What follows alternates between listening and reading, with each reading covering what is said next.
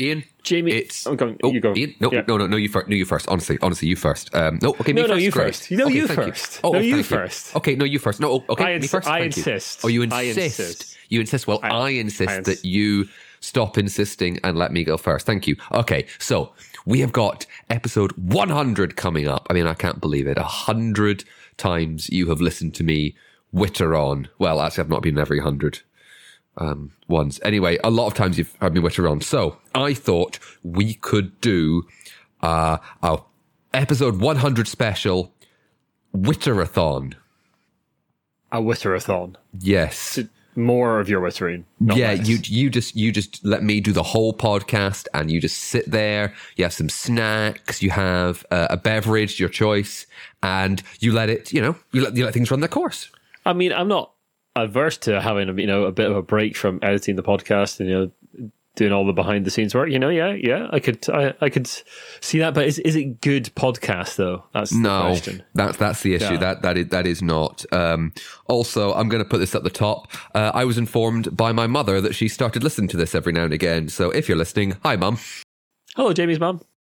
I hope you're following some of the news about tabletop games because do you know what? Sometimes I'm not. And there's going to be an awful lot of it in this cast. And I'm Ian McAllister. And I'm Jamie Adams. And this is Brainwaves episode ninety-seven, bringing you the best in tabletop gaming news.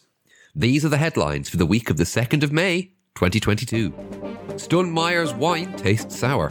Wizards of the Coast goes direct with its future plans. And hail to the chief as Gamma elects a new president and board. All this and more on this episode of Brainwaves. Stonemaier Games recently announced a new cooperative expansion to the vicarious vine hit Viticulture called Viticulture World. Can you tell Jamie wrote that bit? In this expansion, there are various packs that take you to different areas of the world. In said packs, players can ally with historical figures that were influential in bringing wine to those particular global regions. One of these packs was for South America, and the choices of figures included that left a lot to be desired. The issues with this were first brought to our attention by a video from Amy and Maggie on their YouTube channel, Thinker Themer. That video is entitled, Why We Can't Review Viticulture World Yet.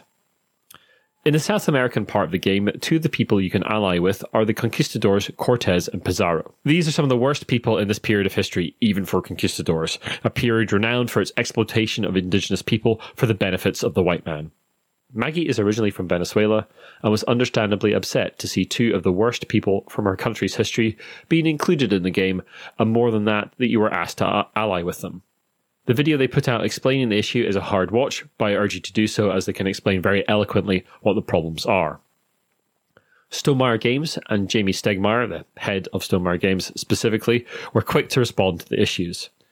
In the video, Maggie and Amy explained that they reached out to Jamie about the problem, had a talk with him over Zoom, and Jamie then went about sorting the problem.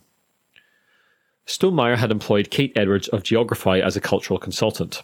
From the blog post where Jamie explains the situation, he says that her recommendation was, be careful to not paint Cortez slash Pizarro in too positive of light, as someone who brought wine grapes to the Western Hemisphere, if he did play an instrumental role, tried to not emphasise his role too highly. Rather than changing the characters completely, Stonemaier included a card with the following text in the pack. The impact on winemaking by the characters described in this module came at a grave cost to indigenous peoples, and we do not honour the means or methods by which Europeans secured these lands.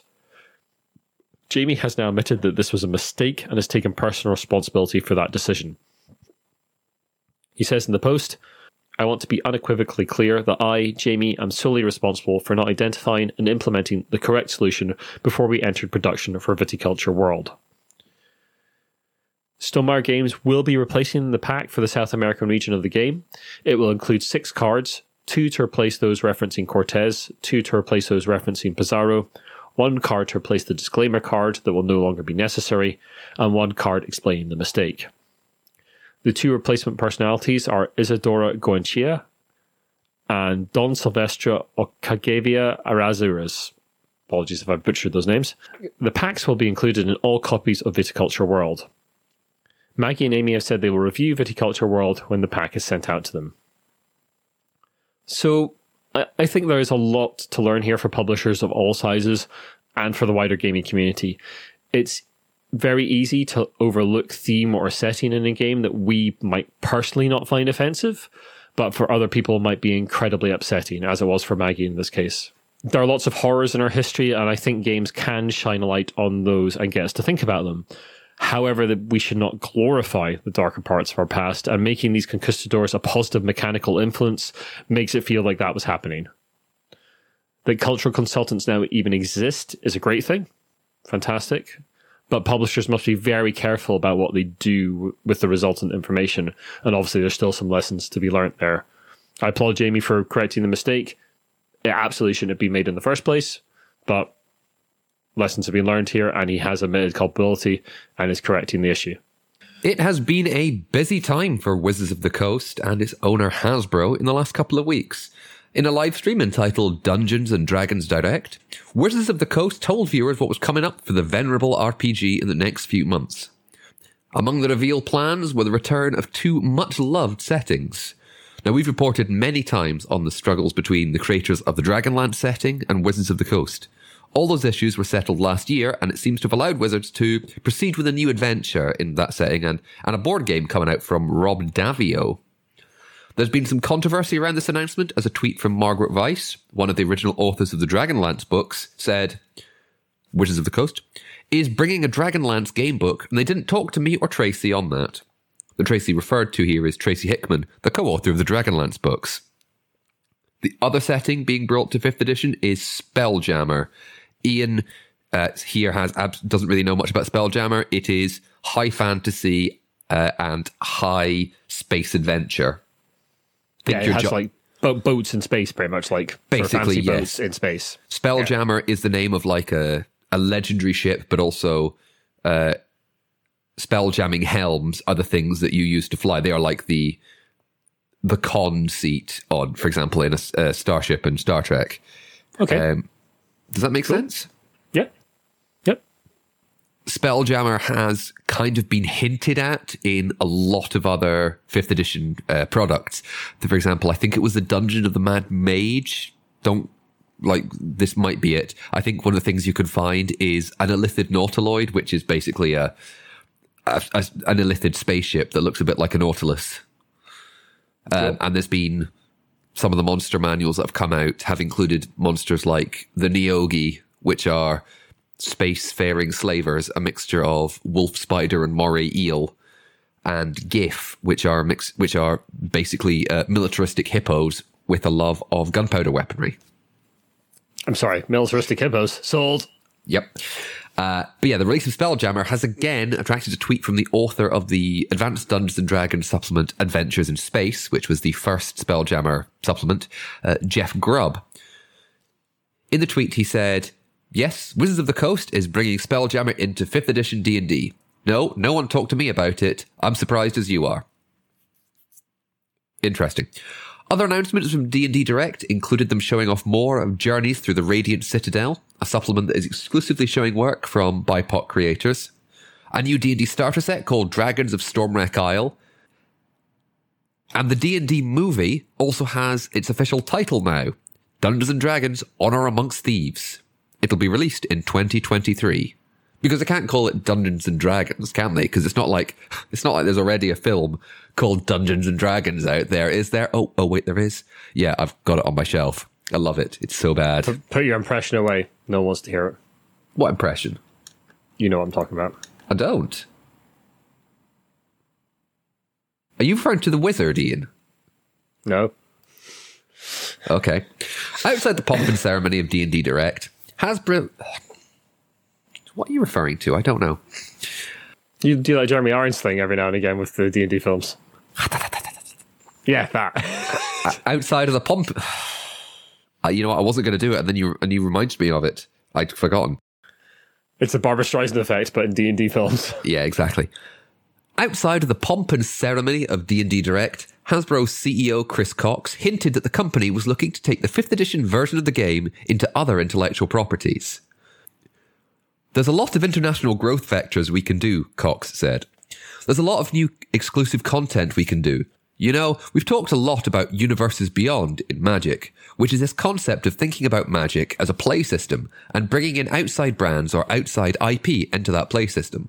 We see potential for that with D and D as well, and we think D and D Beyond can be a primary hub for that. This is also the clearest hint yet that the recent acquisition of D and D Beyond, the previously fandom-run hub for the game, will be a major part of the future development of Dungeons and Dragons. Now, Hasbro also recently announced a series of price rises across a variety of Magic: The Gathering products that would take a loss from pulling operations in Russia of about one hundred million dollars, and that factory delays and shutdowns in China will be an ongoing problem for the company. Now, it is worth pointing out that I was...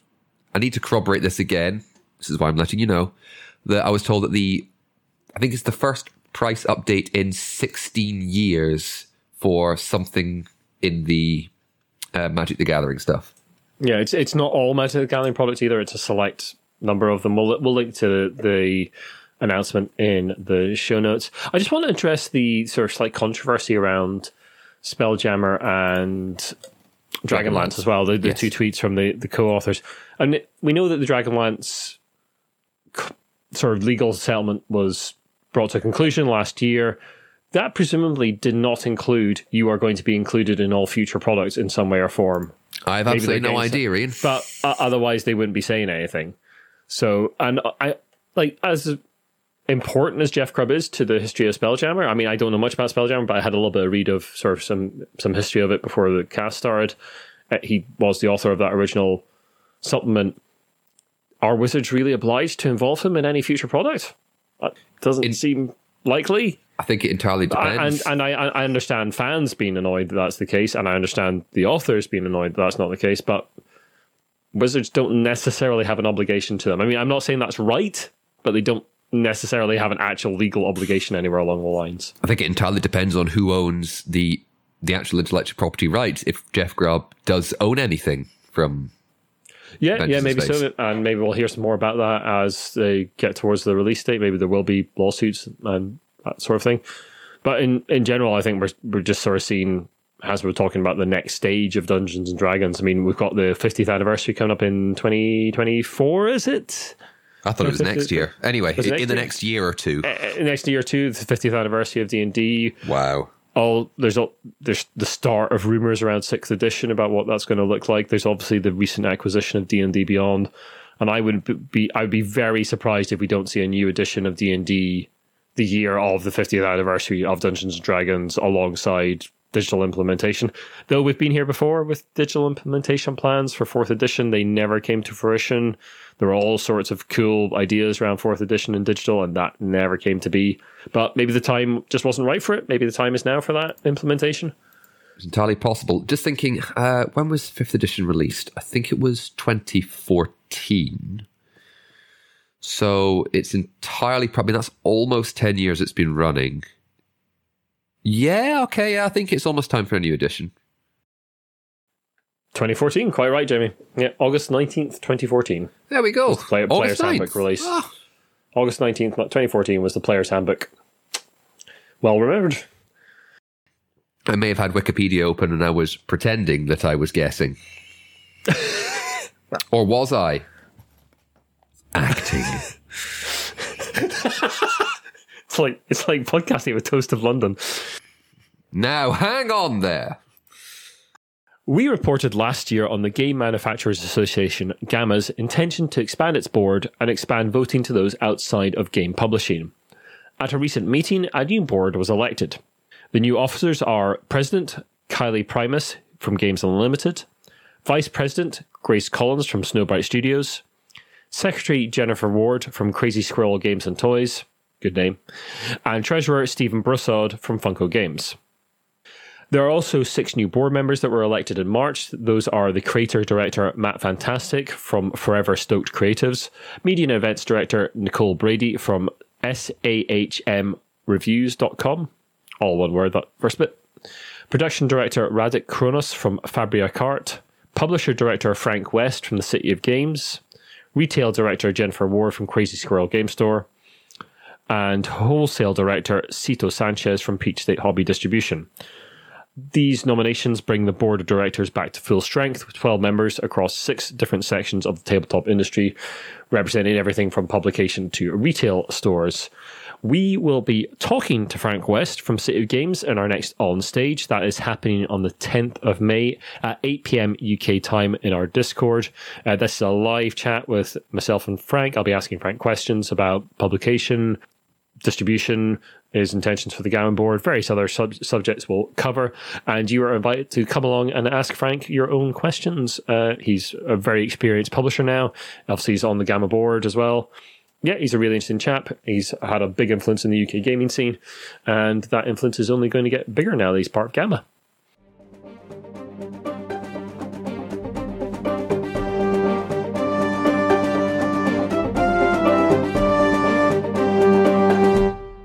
In our last cast, we covered the controversy surrounding the numerous mistakes that had been found in the newly released Dark Souls R P G from publisher Steamforged Games. Steamforged have now responded to the complaints, and we will read from their short statement on their homepage in full. We at Steamforged Games would like to issue a sincere apology regarding the errors that have come to light in the Dark Souls role-playing game. We want to thank the community for all the feedback we have received through our customer support channels and online. We are listening to your comments and recognise the importance of the issues that have arisen. We want to make it clear that we take this matter extremely seriously, and therefore have decided the best course of action is to order reprints of the book, issuing replacement copies to those customers who have already bought or pre-ordered the standard edition and or collector's edition. The same applies for the P D F version we previously announced. Every customer who buys a copy of the printed rulebook will get a free P D F copy with a release date and details on how to get your copy coming soon. We ask for a little patience as we gather more detailed information regarding these reprints, the timescales involved, and how to best ensure we resolve this for each affected customer.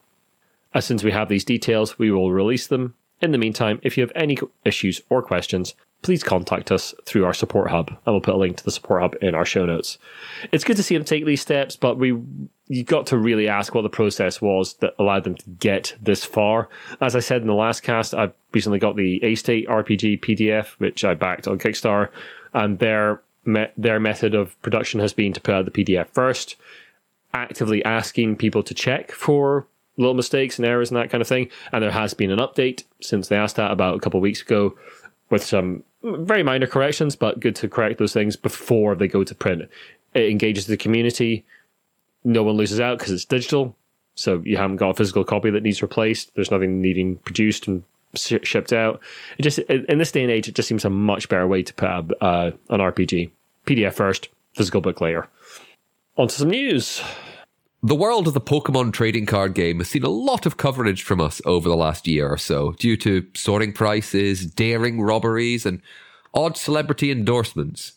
But let's go back to the beginning, though, and ask where Pokemon cards come from. Since twenty fifteen, now I know what you're thinking, Pokemon card game's been around a lot longer than twenty fifteen, but stay with me. Since twenty fifteen, the Pokemon Company has had all its printing done by the Millennium Print Group, which is its own company.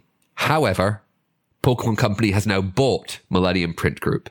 In a statement, they said, "With this acquisition, the Pokemon Company International aims to further develop Millennium Print Group's capabilities, infrastructure, and scale to become a premier printer of trading cards, serving the broader industry.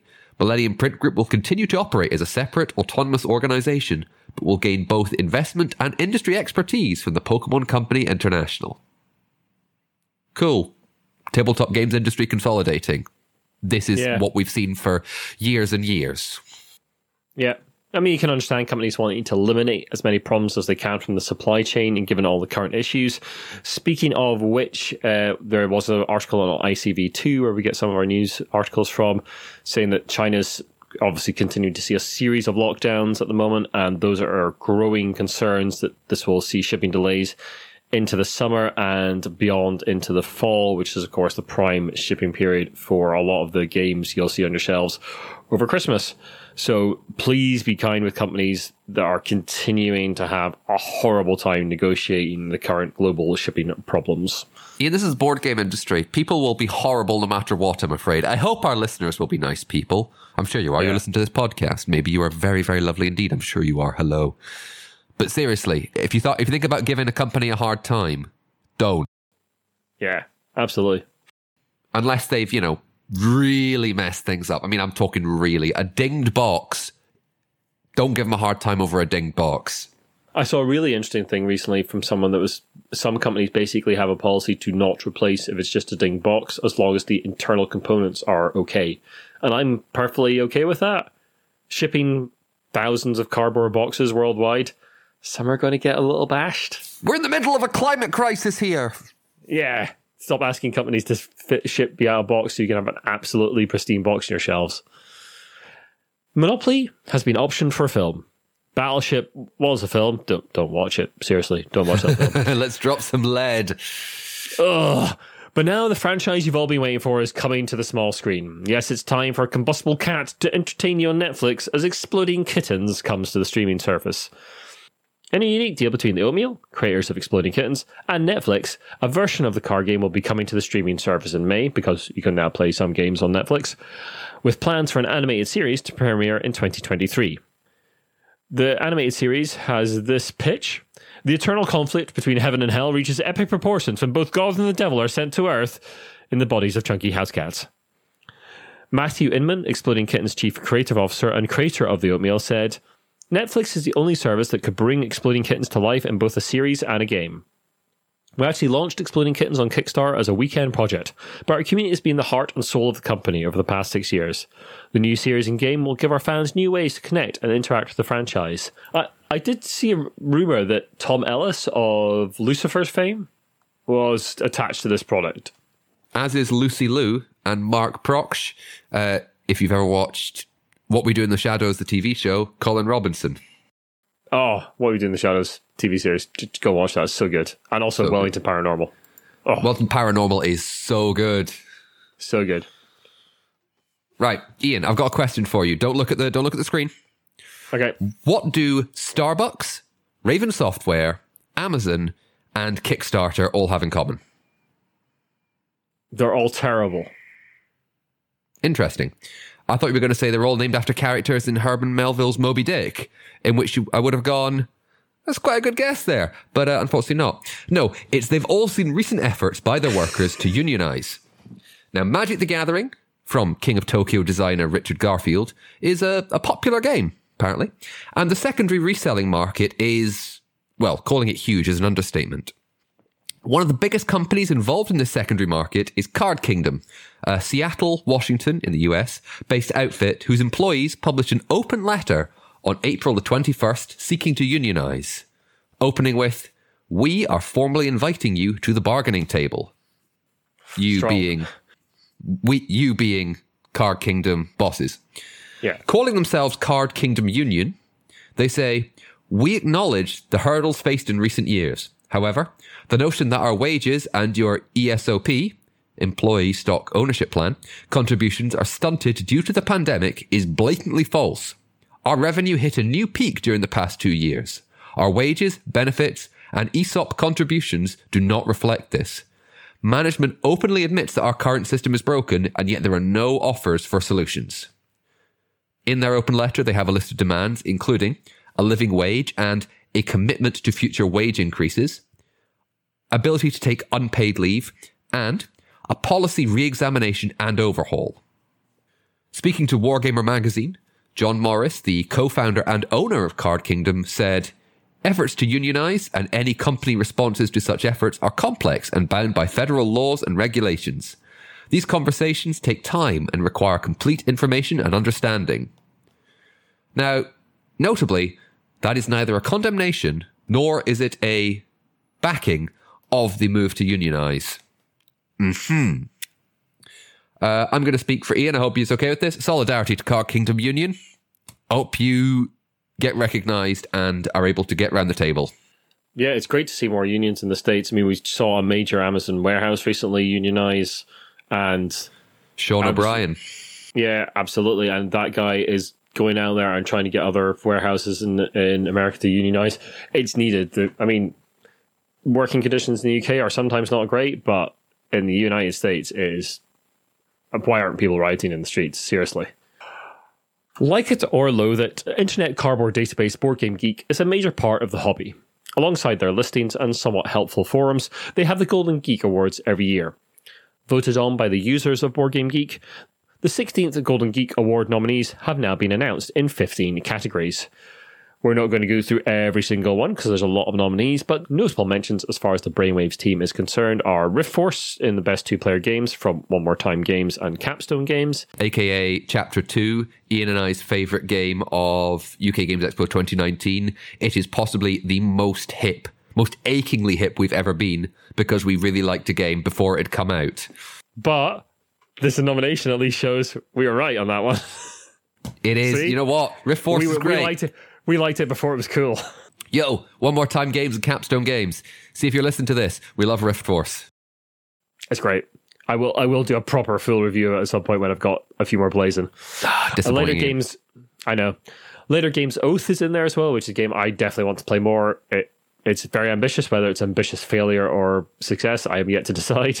I think I've and, only ever really played it. Apart from one time of playing it at yours, which was an early prototype, uh, I've only played it on Tabletop Simulator.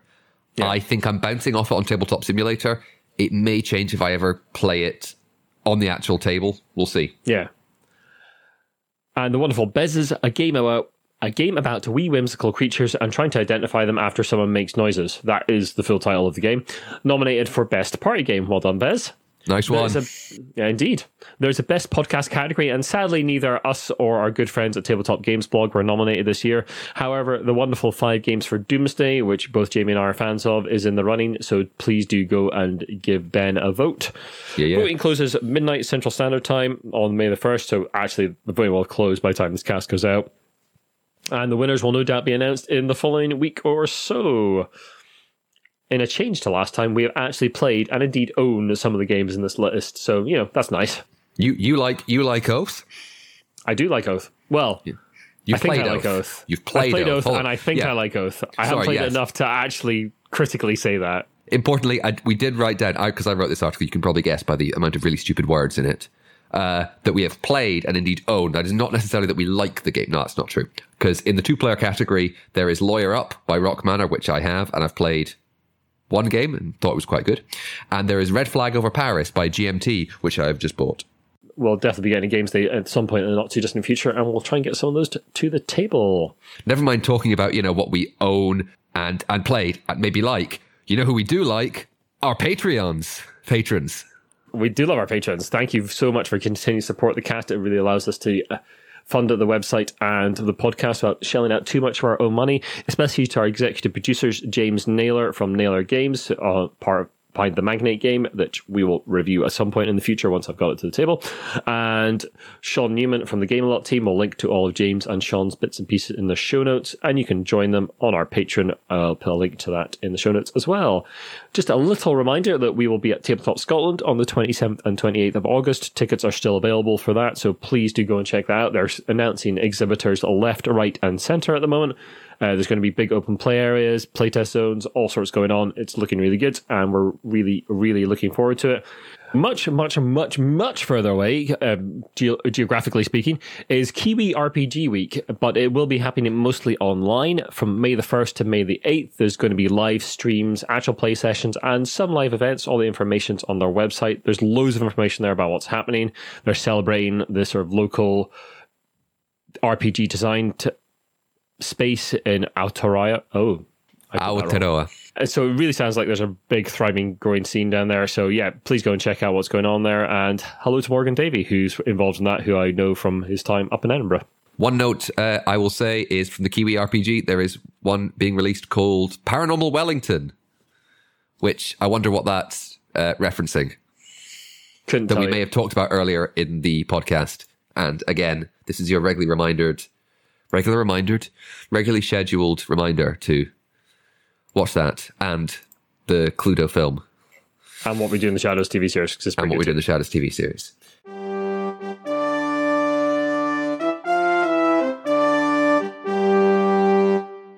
No Monopoly news this week, I'm afraid. As I've said, Monopoly news is going to go hand in hand with interesting projects.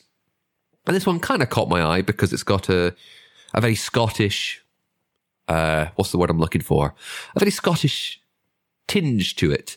The Lewis Chessmen, possibly the most famous board game pieces ever found in Britain. They are the inspiration and basis for a new game coming to crowdfunding later this year, called Bretwalda from Phalanx, publishers of submarine simulator U-Boat and Ankh-Morpork Victorian rehash Nanty Narking. The game will be set in the Middle Ages in England and have players fighting over England's seven kingdoms, balancing religion, armies, and uh, Norse invaders. Now, what's that got to do with the Lewis chessmen? The Lewis chessmen are pretty much taking the place of pawns. Now, the Lewis chessmen were carved from walrus ivory sometime in the twelfth century. It's assumed maybe in Norway.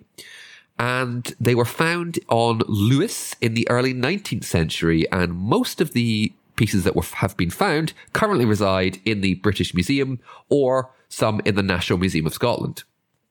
Now, the artwork for the game is also drawing inspiration from the Book of Kells, which is a illustrated manuscript from the ninth century of the Four Gospels of the New Testament, and it is utterly gorgeous.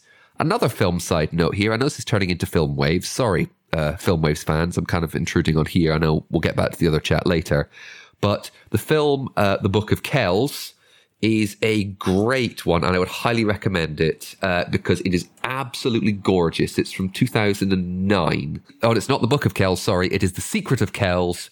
It's part of Tom Moore's Irish folklore trilogy, uh, which includes Song of the Sea and Wolf Walkers. And I would also say they are both utterly, utterly gorgeous, and watch them. Thanks very much for listening. If you like what you've listened to, then the best way to help us out is to share the podcast and drop us a review and rating on iTunes or your podcast app of choice. You can also follow us on Twitter, Instagram, and Facebook. Uh, you can come and join us and chat to us in our Discord, where we have regular game nights the, mon- the Tuesday after the cast goes out. Uh, you, our website is giant brain dot co dot u k, and our email address is giant brain u k at gmail dot com. Do get in touch and let us know if there's anything you'd like to feature in the show or any comments you have on any of the articles we have covered. Thank you so much. Bye bye for now. Bye bye.